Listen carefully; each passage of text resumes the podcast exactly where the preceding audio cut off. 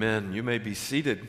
You see this great call for us to anticipate the coming of Christ.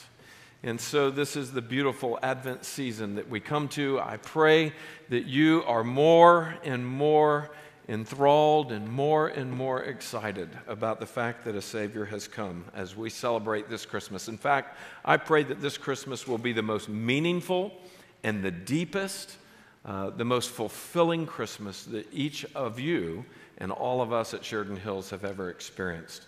Well, this morning again, we welcome Tony to come and preach to us. If you would, please take out your Bible and go to the book of Romans. And as well, I would like to ask you to take your outline and have your outline ready to go. Tony, come and preach to us the word. Good morning, Sheridan Hills. It is so good to be with you again. This is amazing. I'm so, I'm so honored again to be here with you uh, and to preach about the hope that we have for the nations. And so, uh, what, what I want to do is, is I want to introduce you today uh, the work that we do. Uh, and for some of you, you've heard this before, but for some, you might be new. You might not understand uh, who we are as missionaries sent out by the IMB. And so uh, we are uh, with an organization called the IMB. And the IMB is a organization that is, is sending through the Church of Southern Baptists into the world to, to preach the gospel to all nations. And so we, as IMB missionaries, are sent out by a network of 47,000 churches throughout the country. And there's been some amazing things in the last 175 years that we have seen God do through the church sending out missionaries through the IMB. And just in 2019, there was 40, there were 3,500, per, there, there are 3,500 personnel that are on the field today throughout, scattered throughout the world. And in 2019, there were 500,000 people who have come to faith in Jesus. 89,000 new believers in 2019. I'm sorry, that was 500,000 that were preached to, 89,000 new believers, and 47,000 people were baptized in 2019 alone. Praise God. Along with that, 827 new people groups were engaged with the gospel, and 12,000 plus churches were started in one year alone. That is something that we praise God for, and it's something that we have a privilege to be a part of together collectively. And today we're going to look at from Romans 15 this idea of a collective network of churches sending missionaries into the unreached places of the world. And so, uh, as we look at Romans 15, uh, I want to, to remind us of a few weeks ago when Pastor Andrew gave us a message on Micah 4. If you remember, if you want to put up the slide, this was uh, the title was The Nation's Hope. And so, if you notice, the, the title today is Hope and the Nations. You might think, okay, this is kind of similar. And I tried really hard to differentiate the message title today from Pastor Andrews, but uh, this was such a, a amazing way for us to, to look at how the hope that we saw in Micah as it was preached to the nations, and, and then we look at that today, and that hope is still alive and still thriving in places all throughout the world, and that hope is being preached faithfully. And so, uh, if you remember the slide that Pastor Andrew showed, it was hope was the main theme that he was getting to with all the different issues and challenges that we face in the world, that we face especially here in our society in America. But it's that same hope that is spread across the entire world with all the issues that come in all different contexts, in all different peoples of the world. And it is this hope that we're going to look at today. So we will see just how, like in Micah, God's hope is for all people everywhere, and how God uses the missionary task to accomplish this. So, with that, let's read from Romans 15, starting in verse 8. For I tell you that Christ became a servant to the circumcised to show God's truthfulness, in order to confirm the promises given to the patriarchs and in order that the Gentiles might glorify God for his mercy. As it is written, Therefore I will praise you among the Gentiles and sing to your name. And again, it, it, it is said, Rejoice, O Gentiles, with his people. And again, praise the Lord, all you Gentiles, and let the, all the peoples extol him. And again, Isaiah says, The root of Jesse will come, even he who arises to rule the Gentiles. In him will the Gentiles hope. May the God of hope fill you with all joy and peace in believing, so that by the power of the Holy Spirit you may abound in hope. I myself am satisfied about you, my brothers, that you yourselves are full of goodness, filled with all knowledge, and able to instruct one another. But on some points I have written to you very boldly by way of reminder, because of the grace given me by God, to be a minister of Christ Jesus to the Gentiles in the priestly service of the gospel of God, so that the offering of the Gentiles may be acceptable, sanctified by the Holy Spirit.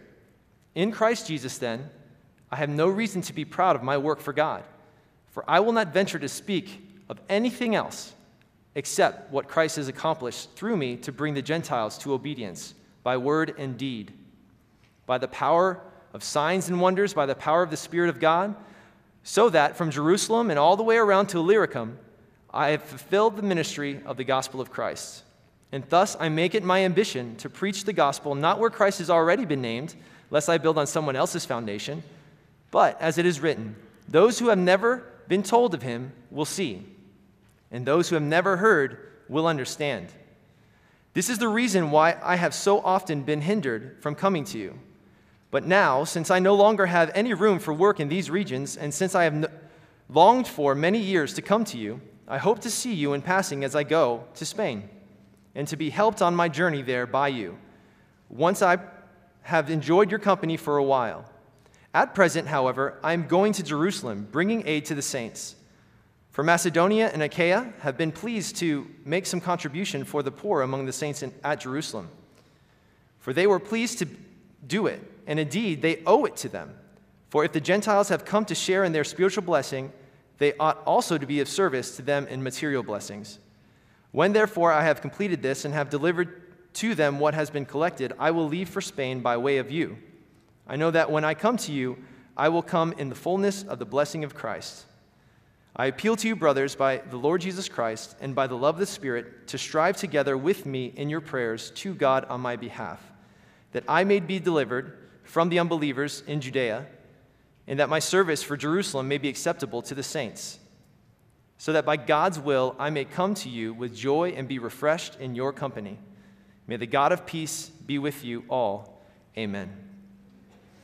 Father, we come to you uh, today and, and we are in awe of the hope that you have given to us. So undeserving, so full of sin, and yet the hope of Jesus is with us. And we, we pray this morning that we would have a, a deeper understanding of how that hope can be proclaimed to all peoples in all nations. So, Father, we pray that this morning we would, we would rightly divide your word together and that we would go from this place living differently in order to be a voice to the nations. We thank you, Father, for this amazing privilege, and it's in Jesus' name we pray. Amen. So in Romans 15, Paul is concluding his letter that he wrote to the Romans. He has just given an unparalleled description of theology and doctrine. In your outline, you'll see that chapters 1 through 11 are actually theological, very theological, while chapters 12 through 14 are practical on how to apply those theological truths in love and unity. As these are the final pages of his letter, Paul is personally addressing the Romans. In chapter 15, Paul gives the reason for his letter. He is communicating that in light of the deep doctrinal truths like justification through faith, union with Christ, and the work of the Holy Spirit, Paul is going to Spain in order to bring the truth of the gospel of Jesus to those who have never heard. So, the reason Paul writes a theologically dense letter is so that the Roman church may understand this is what I am going to preach among the people of Spain. So, in this way, Romans is actually a missions letter. Romans is a missions letter. If you've ever read through the Bible before, you might say to yourself, well, if Romans is a missions letter, I've actually never seen the word missions in the entirety of the Bible. And if you make that observation, you would be correct. Our English translations of the Bible don't have the, the term missions in them. However, when we look at the original, we will see that missions is actually throughout the entirety of the Bible, but especially within the New Testament. Eckhard Schnabel points out that the argument that the word mission does not occur in the New Testament is actually incorrect. The Latin verb mittere corresponds to the Greek verb apostolin, which occurs 136 times in the New Testament, 97 times in the Gospels, used both for Jesus having been sent by God and for the 12 being sent by Jesus. And so, this word that we have for apostle is the word that means to be sent out. So, an apostle is a sent out one, one who is sent out. And where are they sent out from? From the church, the body of believers. And who was the first missionary? Jesus was the first missionary, coming from heaven to earth. He stripped himself of his place in heaven to come down to be just like us in this context in order that we might be saved. And so we get our example from Jesus and the disciples as sent out ones. So, missions is the way sent out ones go into the world. So, as we look at Romans 15, we're thinking in terms of global missions. Paul is talking about going to far off lands, he's talking about going into a new people, a new work. So, in order for us to, to understand that term missions a little more uh, easily, I gave you just a simple definition of what missions is. So if you look to your outline, missions refers to the work of the church in reaching across cultural, religious, ethnic, and geographic barriers to advance the work of making disciples of all nations. Missions is about crossing boundaries with the gospel to minister to those with limited or least access to it. So, missions is, is, specific in that this is about bringing the gospel to places that do not have the gospel to areas and people that have never heard the gospel. And missions is all about sending those out into these places throughout the world in order to preach the gospel. And so, as we look at the text in, in Romans 15, I want to point your attention to uh, the, that missions is God's plan. And this is what Paul is trying to communicate that this is God's plan from the very beginning. And so, uh, point your attention to verse 9, and you see there that the, there are four passages surveying the Old Testament. And I want us to see how, through these four passages, Paul is surveying or going through the entirety of the Old Testament scriptures in order for us to see that this is not a new thing. This is not something that Paul is making up. This is something that has been on God's heart from the very beginning. And so go ahead, let's go ahead and read verse 9 and the quote that's there, therefore I will praise you among the Gentiles and sing to your name. So if you want to go ahead and underline that passage, and then I want you to draw a line from that passage to verse 9. This verse is coming from 2 Samuel 2250. And 2 Samuel is actually a part of a, of, a, of a group of books called the historical books found in the Old Testament. Okay, the next verse, in verse 10, it says, Rejoice, O Gentiles, with his people. Go ahead and underline that, and then draw a line to verse 10. This is coming from Deuteronomy 32 43. And this book, Deuteronomy, is found in the law, another set of books. And then, verse 11 Praise the Lord, all you Gentiles, and let all the peoples extol him. Go ahead and draw the, underline it and draw that line down to verse 11. Psalm 117 1, Psalms comes from the writings. And then in verse 12, the root of Jesse will come, even he who arises to rule the Gentiles. In him will the Gentiles hope. So just a little short line across on verse 12, and we see that Isaiah 11:10 comes from the group of books of the prophets. And so what we're seeing here is that from the, the books of history, law, writings, and the prophets, we're seeing a, a common theme, a common thread that God is interweaving in these books of the Old Testament. That his, his desire is not just for a select few to know who he is and have a relationship, but instead, it's actually for the entire world. The Gentiles being those outside of the nation of Israel, the chosen people of God, that God's heart is for the Gentile to know and worship him. And so, Paul is surveying the Old Testament and, and he gives God's pl- uh, plan, which gives hope. God's plan gives hope. The reason for this is that God is love and wants to extend his mercy to all of us. From Genesis 3 until today, God has been working to reestablish his relationship with man. He desires that we have hope in him, and hope is actually a key word in these verses. So if we, if we go to uh, uh, verses 12 and 13, it says, The root of Jesse will come, even he who arises to rule the Gentiles. In him, the Gentiles hope. Go ahead and underline hope or circle it. May the God of, circle it, hope fill you with all joy and peace in believing, so that by the power of the Holy Spirit you may abound in, go ahead and circle that one, hope. If we go back to verse 4 in chapter 15, it reads, For whatever was written in former days was written for our instruction, that through endurance and through the encouragement of the scriptures we might have hope.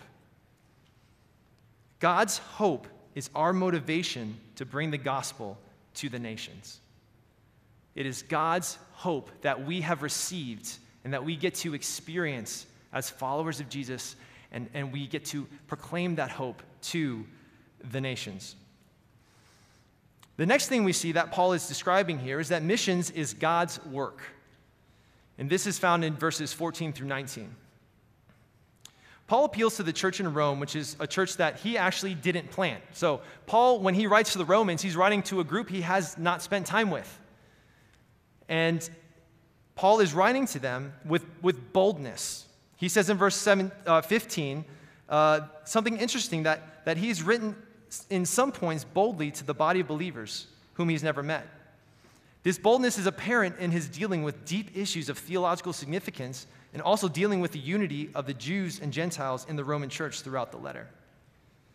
Why is he writing in this way? Why does he write boldly? Why does he spend the first uh, the first thir- sorry, 11 chapters going deep into theology and then, and then applying that theology and now is appealing to the Romans. Why is he doing this? Well, John Piper makes an illustration that I think helps to il- illustrate this a little better. Imagine that a missionary is trying to go to uh, a place in China and he's trying to, to have churches support him on his way and be sent to uh, an area in China. So he calls the church office here and he says, uh, I, would, I would love uh, if we could uh, sit down and talk about how we can uh, partner together to bring the gospel to this place that I'm going to in China. Now, you have no relationship with this person, and you have not met this person before, and so uh, you are a mission minded church. We here at Sheridan Hills are a mission minded church. And so you might say something like, Why don't you go ahead and write us a letter? And tell us what it is that you're actually going to do. And, and, and let us know about who you are.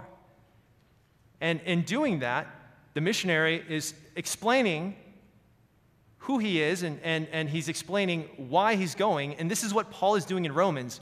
And so, if a missionary was in this position, what kind of letter should he write? Well, a good guide would be actually the book of Romans. Because it's important what our theology is, it's important what we know about sin, about salvation, about, about how justification through faith is an important aspect of our salvation in Christ. And this is what Paul is doing. And if that missionary were to do that, explain who he was in Christ and why he's going to this place in China to share the gospel, well, then maybe the church would consider partnering with this person. So instead of writing about his specific financial needs, his strategies, or his projects, Paul focuses on what the gospel has accomplished. He shows that we are completely and utterly lost in our sin without hope, apart from the justification that comes through faith in Jesus. We have turned away from God and therefore live in death. But God has sent his Son to die in our place. This is what Paul is explaining to take the punishment we deserve in order that we might have a right relationship with God. So, through the death and burial and resurrection of Jesus, we are brought into the kingdom as adopted sons and daughters. Our sin is great, but Christ's sacrifice is so much greater. This is Paul's case to the Romans as to why he wants to continue to bring the message to the Gentiles. In verse 16, Paul says to be a minister of Christ Jesus to the Gentiles in the priestly service of the gospel of God, so that the offering of the Gentiles may be acceptable, sanctified by the Holy Spirit. Paul is saying here that he, like the priests of the Old Testament who would offer up animal sacrifices for the atonement of sin, that they might be sanctified, he is becoming, he is offering himself as a living sacrifice. He offers himself as living sacrifice. Now, that might ring a bell for you because in, in chapter 12 of Romans, Paul says, I appeal to you, therefore, brothers, by the mercies of God, to present your bodies as a living sacrifice, holy and acceptable to God, which is your spiritual worship. In order for the Gentiles to be acceptable to God, we are to live as living sacrifices so that they might be sanctified through Christ. Instead of offering up animal sacrifices, what do we offer up today? Ourselves to the sake of the, for the sake of the gospel. We are living sacrifices being offered up in order that they might know who Christ is. But who's doing the sanctification in that process? It's not us, it's actually the Holy Spirit. Paul, and no other missionary for that matter, can do any work apart from what God does in the heart of man. This is God's work, and Paul's boast is in Christ's power. Paul moves on to verse 17, and we read, In Christ Jesus, then, I have reason to be proud of my work for God, for I will not venture to speak of anything except what Christ has accomplished through me to bring the Gentiles to obedience, by word and deed by the power of signs and wonders, by the power of the Spirit of God, so that from Jerusalem and all the way around to Illyricum, I have fulfilled the ministry of the gospel of Christ. So, Paul is saying that he has absolutely no right or room to boast in anything other than Christ's power. In, in 1 Corinthians 2 2, Paul writes, For I decided to know nothing among you except Jesus Christ and Him crucified. This is a burden lifter for us. This takes that burden of the task of missions and, and takes it off of us and puts it squarely on the Creator God. He's the only one who can change the heart and mind of a, of a person. Nothing that we can do. We have nothing to do with people's hearts. That is God's work. A, a few years ago, we were out in a village and uh, we were doing some prayer walking and as we were out in this village, walking around, we, we came up to a house and started a conversation with someone. And as we were there, there was a, a young man standing at the side looking over, kind of listening in. He kind of inches a little closer. He's listening a little closer. And then finally, we start to engage in conversation with him. And as we start to talk to him, we find out he's a guide, a, a local mountain guide. And he, is, uh, he usually brings guests up to uh, a local trek, and, uh, and he's actually practicing English. So we get a chance to speak a little bit of English with him. He gets to practice, and, and in that conversation, we have an opportunity to share the gospel with him. And after we finish that gospel presentation, we get to the end, and he says, You know what? It's interesting that you, you're telling me this because my friend and I, we've, we've been studying the holy books.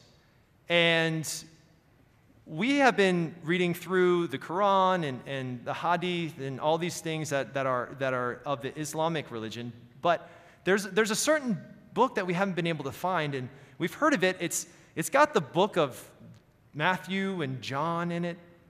Have you heard of this book? Uh, do you know where we can find this book? and so I, I try to hold my excitement in as much as I could.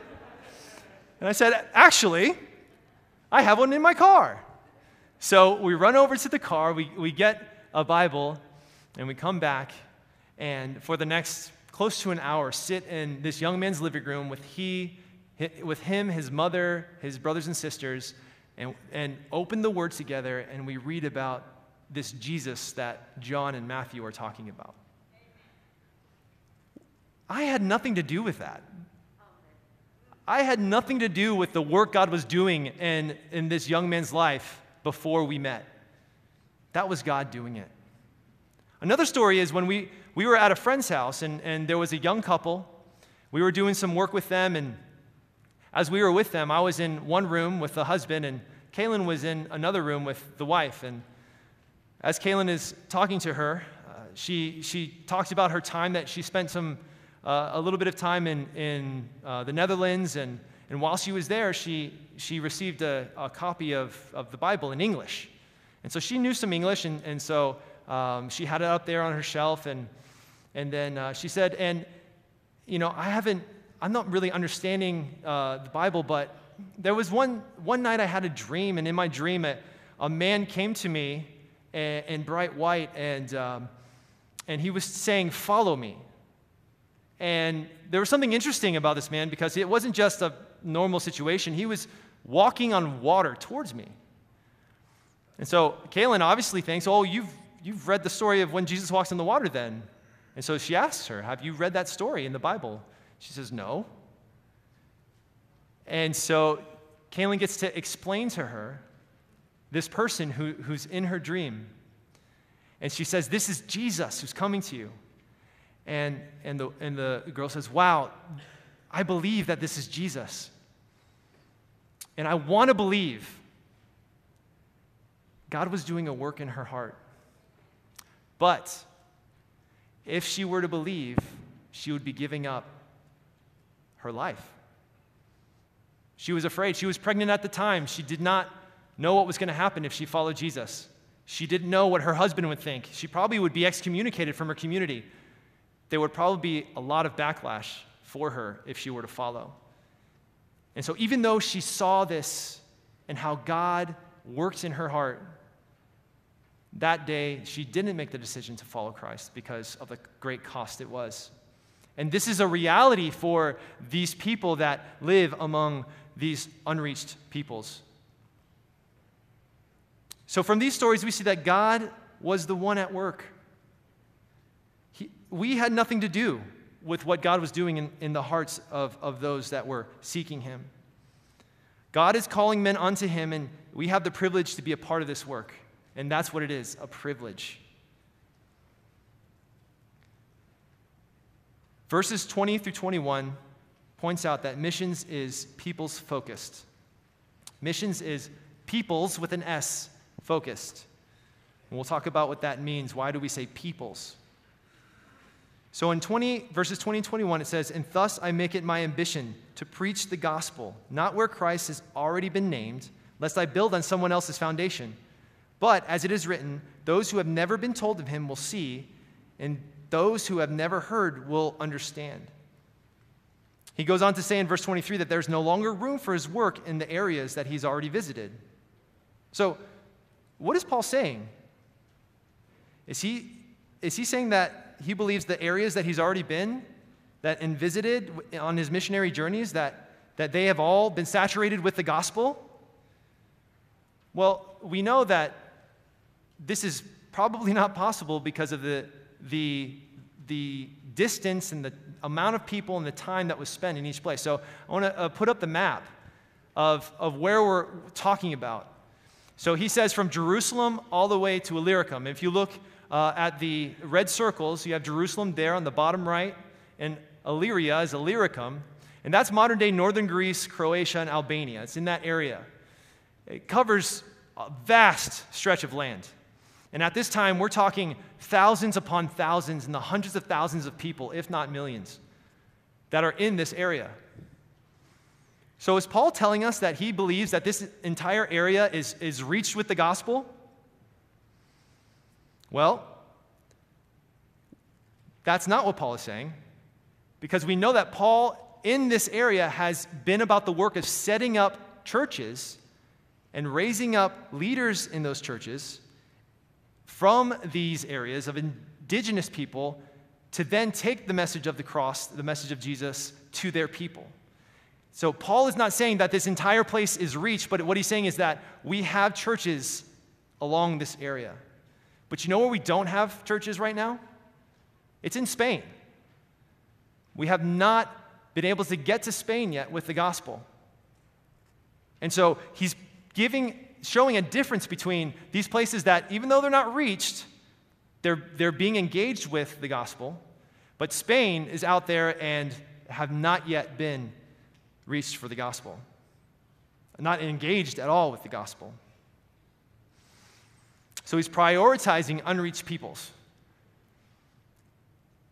I often hear the, the comment that why would we go and spend so much time and spend so many resources to go into these places that are far off, hard to get to, all the technical things to get there. You have to take a, uh, a plane, and then you get on a boat, and then you get on, it takes hours upon hours to get there on rocky terrain.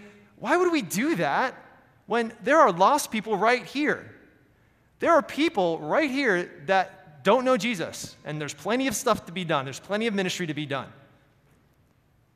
While that statement is true in a way that, yes, there are, there is plenty to be done, and there are lots of ministries to be done locally, that focusing only locally and not globally to the nations is actually not what the Great Commission tells us. So I want to point you to Matthew 28. Matthew 28, in verse 19, which is the Great Commission, it says, Go therefore and make disciples of all nations, baptizing them in the name of the Father, and of the Son, and of the Holy Spirit. So when we look at this, this verse, we see that all nations, what is this term, nations? Well, in the Greek, it's ethne. So simply put, ethne refers to all peoples everywhere. That includes everybody. At the, to- at the time Paul is writing Romans, the ethne he is focused on are those in Spain. And there are people in the world today, just like those in Spain in Paul's day. There are peoples, people groups that do not have access to the gospel. So I would like to describe to you this idea of people groups, this idea of ethne, of peoples. And so if you look at your notes, we have the definition for people group. A people group is an ethno linguistic group with a common self identity that is shared by the various members. So these are people who have a, a, common culture, common language, a common belief system, religion that, that are uh, together. And this is the entire world is made up of people groups. So today, there are 11,966 people groups in the world. That makes up the population of the world at roughly 7.8 billion people. So 11,966 people groups make up the entire population of the world. So now we have this other category. And these people are called unreached people groups, or UPG. And the definition for an unreached people group is that there is no indigenous community of believing Christians able to engage this people group with church planting. So, technically speaking, this is uh, the percentage of evangelical Christians is less than 2%. So, in our case, the people group that we have been living among for the last several years is 3.6 million in this people group. And of those 3.6 million people, there are a few hundred believers. So if 2% is the minimum standard, 300, 3 or 400 people out of 3.6 million is well below that standard. And so um, this makes up 7,414 people in the world today. I'm sorry, groups, people groups in the world today, and a population of 3.23 billion. 2.3 billion. Let's look at the next map and see what this looks like. So you, you'll notice that there's um, green and red and yellow. Well, that red is what we're focusing on. That is the populations of the world that are unreached. This is that 3.23 billion people. And, and a lot of these people are in places that are really hard to get into. They're really challenging to live in these places, to get to these people the terrain and the, the modes of transportation and, and the access to these people are very challenging. But there's 3.23 billion. Next, we have unengaged, unreached people groups, or UUPGs. So these are unreached people groups that are unengaged. I'm sorry, unreached people groups are unengaged when there is no church planting strategy consistent with evangelical faith and practice underway. What does that mean? It means that there's no one engaging these people groups with the gospel, with no, no evangelistic strategy, there's no resources in their language, there's nothing being, uh, no one is engaging them with the gospel. So in the world today, there are 3,146 groups with a population of 292 million. Let's throw the next map up on the screen, and you'll see that all the red dots are what we consider unengaged, unreached people groups. Now, unreached people groups are hard, hard to get to a lot of times, but when we talk about unengaged, unreached people groups, the reason they're on this list is because they're very difficult and challenging to get into. And so, putting our attention back on Paul's letter, to the Romans, he says that his ambition is to go where Christ has not been named. These are actually unreached peoples. These are people that don't have the Bible written in their language. These are people that don't have churches to go to. These are people that have no Christians to share Jesus with them. So, to try to understand this a little better, I'm going to help you with an illustration to kind of understand. Going back to the statement, why do we need to go if we have so much lostness here? So, I'm going to, I want to present to you two, two men one of them is John. He's an American. Uh, he works a normal office job here in America. The other man is Amir. He's a Muslim. He lives in Southeast Asia, and he is a rice farmer. So, so both around the same age, both 100% lost. No relationship with God. John, on his way to work, he drives and in, on his radio, there's actually a couple of Christian stations that he can tune into. And in those Christian stations, they, they talk about God's truth and Bible verses, and, and even sometimes they'll, they'll uh, mention the gospel. And then, as he passes uh, by different buildings, four of those buildings are actually evangelical, Bible believing Christian churches. Once he gets to work, John is, is among people that a few of them are actually followers of Jesus. There's Christians where he works, his coworkers. And they've even had conversations with John about, about church, inviting him over and talking about Jesus and, and their faith. And, and, and actually, they've invited John over to church. And, and John has actually been to a church service. And at that church service, the, the Bible was, was, was uh, taught and the gospel was preached. John was, was able to, to walk by the, the bookstore uh, at the church and notice that there's a number of versions of the Bible in his own heart language, English. Many to choose from. And John, when he's at home, he has access to uh, high speed internet that gives him access to any number of things that he would want to look into. If he wanted to seek after who Jesus was, he could. And so, although John is 100% lost, he has access to the gospel in many different forms. Now, let's talk about Amir. Amir, on his normal uh, walk to the fields, instead of passing by churches, he's passing by mosques. And, and those mosques, uh, on a daily basis, five times a day, will, will blare out the call to prayer. Amir has no one in his family, no one in his community, no one in his city who follows Jesus.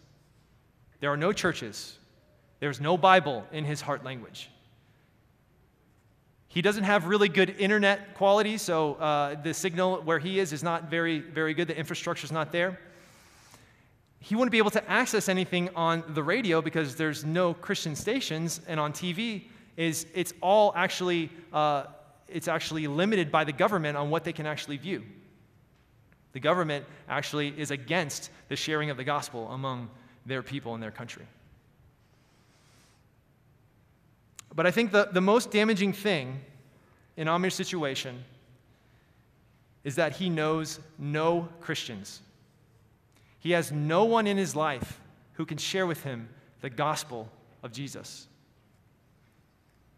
Amir can live his entire life and never hear the message of the gospel. That means he can be born, he can live his life, and he can die never hearing the name of Jesus proclaimed. Two men, 100% lost, and yet one has access and one doesn't. This is what we mean by unreached peoples. And this is why it is so important that we focus to unreached peoples. This is why Paul's desires to go to Spain. There is no church established there, which means there is no gospel. Therefore, there is no hope of salvation for the people in Spain to receive the grace that he just spent 14 chapters describing. Spain has, doesn't know this yet. He just wrote an, under the inspiration of the Holy Spirit that all have sinned and fallen short of the glory of God. He writes that the wages of sin is death. So, is this ringing a bell from Romans? He writes in the first chapter in verses 19 and 20 For what can be known about God is plain to them because God has shown it to them. For his invisible attributes, namely his eternal power and divine nature, have been clearly perceived ever since the creation of the world and the things that have been made. So they are without excuse.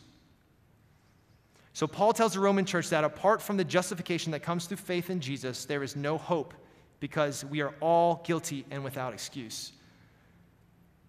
This idea destroys the, the, the false idea that there's an innocent villager out in Africa or name the country who, if he were to die, if she were to die, she would, she would go to heaven because they're innocent. They don't know. Paul just spent chapters describing how it is only through Christ.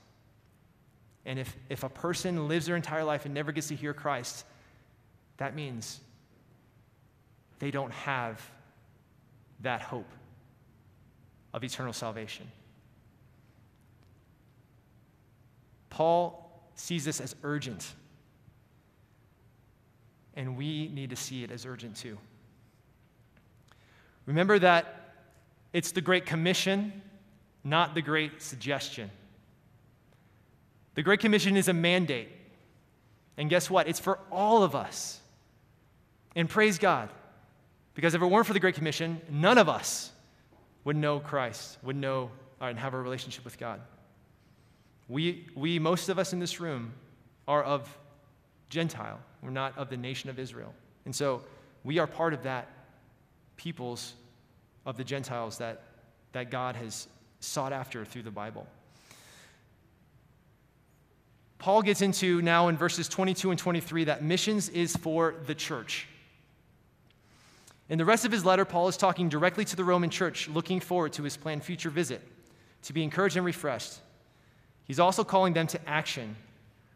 Paul calls the, Paul calls the church to action. In verse 24, he is seeking the Romans' help on his way to Spain he talks of other churches' example of giving. So, what the church in, churches in Macedonia and Achaia have already realized is that it is a pleasure and obligation to give. And this is what, what Paul is, is about as he's on his way to bring the, the, the, the help to Jerusalem. And finally, he urges churches to join him through prayer. He is asking for the Romans to pray. In verse 30, it says, I appeal to you, brothers, by our Lord Jesus Christ and by the love of the Spirit, to strive together with me in your prayers to God on my behalf. And this is the pattern that we find in Paul's letters.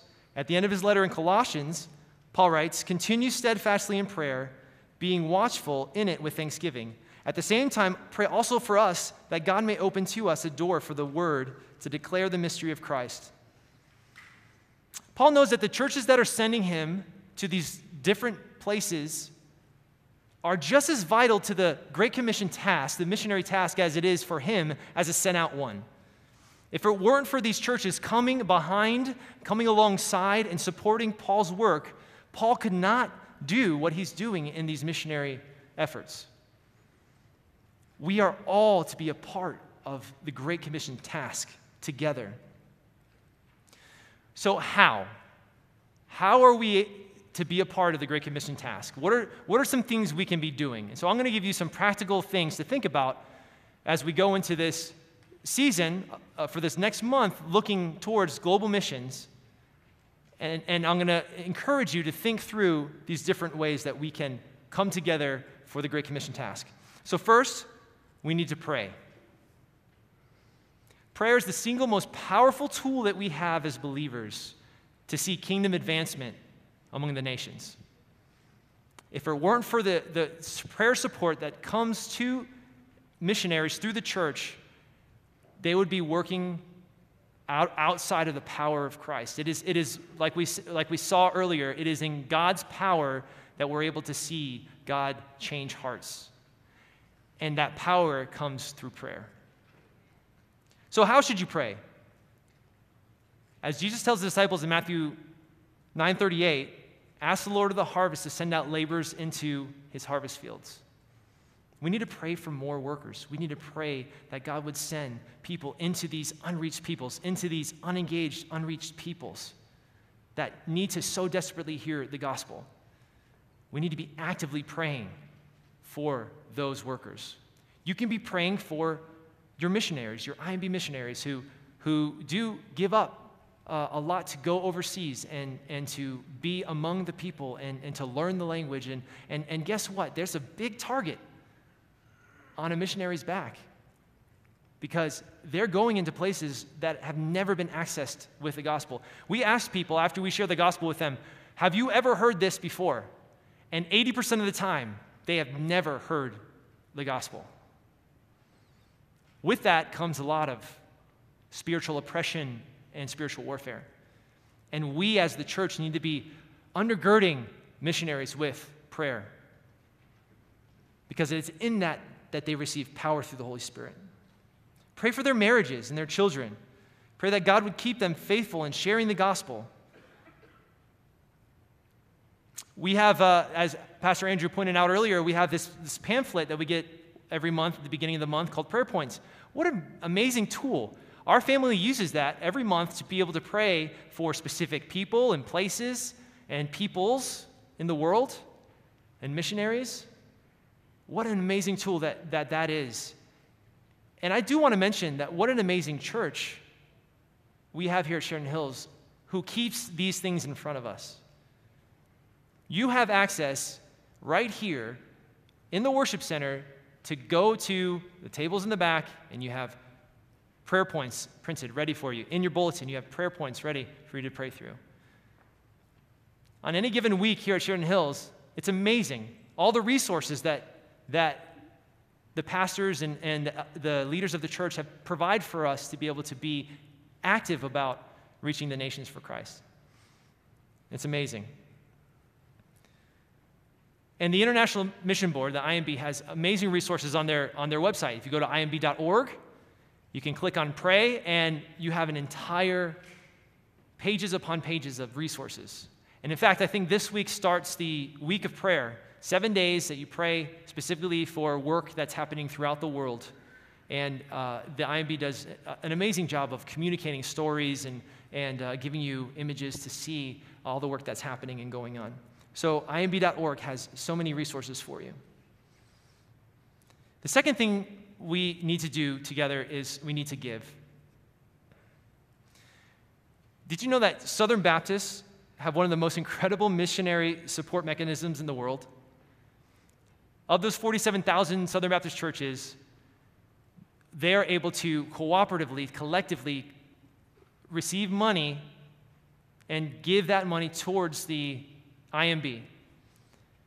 And Sheridan Hills uh, does this as well. And in fact, there's even a goal. We just saw that earlier. There's a goal for this, this season for the Lottie Moon Christmas offering, which is the Lottie Moon Christmas offering is the offering for all IMB uh, activity and work and personnel throughout the world, and 100% of what you give towards the Lottie Moon Christmas offering goes directly to the work happening among the unreached. And so uh, for this month, we have a, a goal of $55,000, which is an amazing goal. It's an amazing goal. But this is one very practical way that you can give.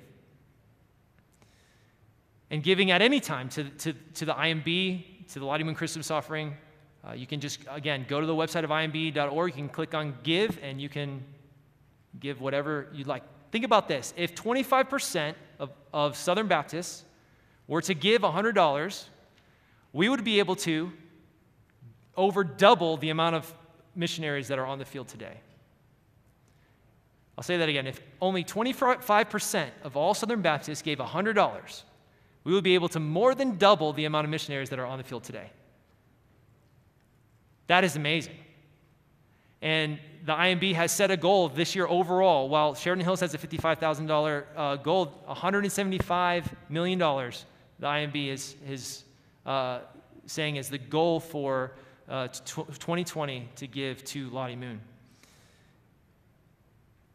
And let me urge you to just give generously. As, we, as Pastor Andrew said, this is a season not to, not to think about all that we get, but also to give. And so, giving is a very practical way for you to be a part of the Great Commission task. Thirdly, we need to be sending. Sending. Uh, you saw earlier in, in the pamphlet, there's opportunities in this year of teams going to places. You can be a part of sending these teams. How? There's a lot that goes into these trips. There's a lot of details, there's a lot of prep work, there's a lot of uh, financial things as well that, that need to happen in order for teams to go out into these places and, and be a part of the work. And so uh, you can be a part of uh, being on the leadership team, or, the, or you could be a part of, of the prayer team for these, for these different groups that are going. You can be a part of discipling uh, these different groups that are going and, and, and being their support in prayer, prayer partners as they go. There's a lot of ways to send. Think creatively of how you can be a sender. Some of us in this room cannot go. There's limitations, physical limitations, work limitations, different things that are in our lives that we just can't physically go. But just like Paul preaches to the Romans, their role is just as vital. Your role is just as vital to seeing the gospel being preached among the unreached as it is for those that do go. And so be a sender, be a church that sends. Be an encourager to those that might be considering going overseas for a longer term, maybe a two year term or, or a lifetime. Encourage those that go. And then finally, we need to go.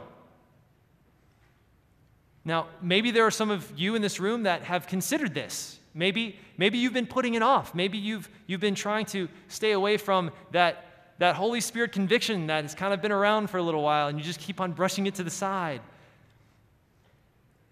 A lot of us think in terms of why should I go?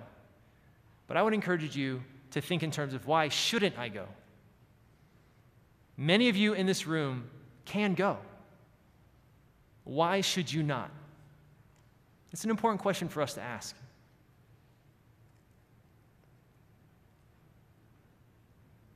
So before this day is over, as you, as you go out, consider this question Should I go? Or why shouldn't I go? Why shouldn't I go? We have some uh, questions there at the bottom of your, of your outline. It says, Are you a part of the Great Commission task bringing the gospel to the nations? How are you participating? Are you praying? Are you giving? Are you sending? Should you go? These are important questions to ask and important things to evaluate as, as we, as the church, are part of the Great Commission.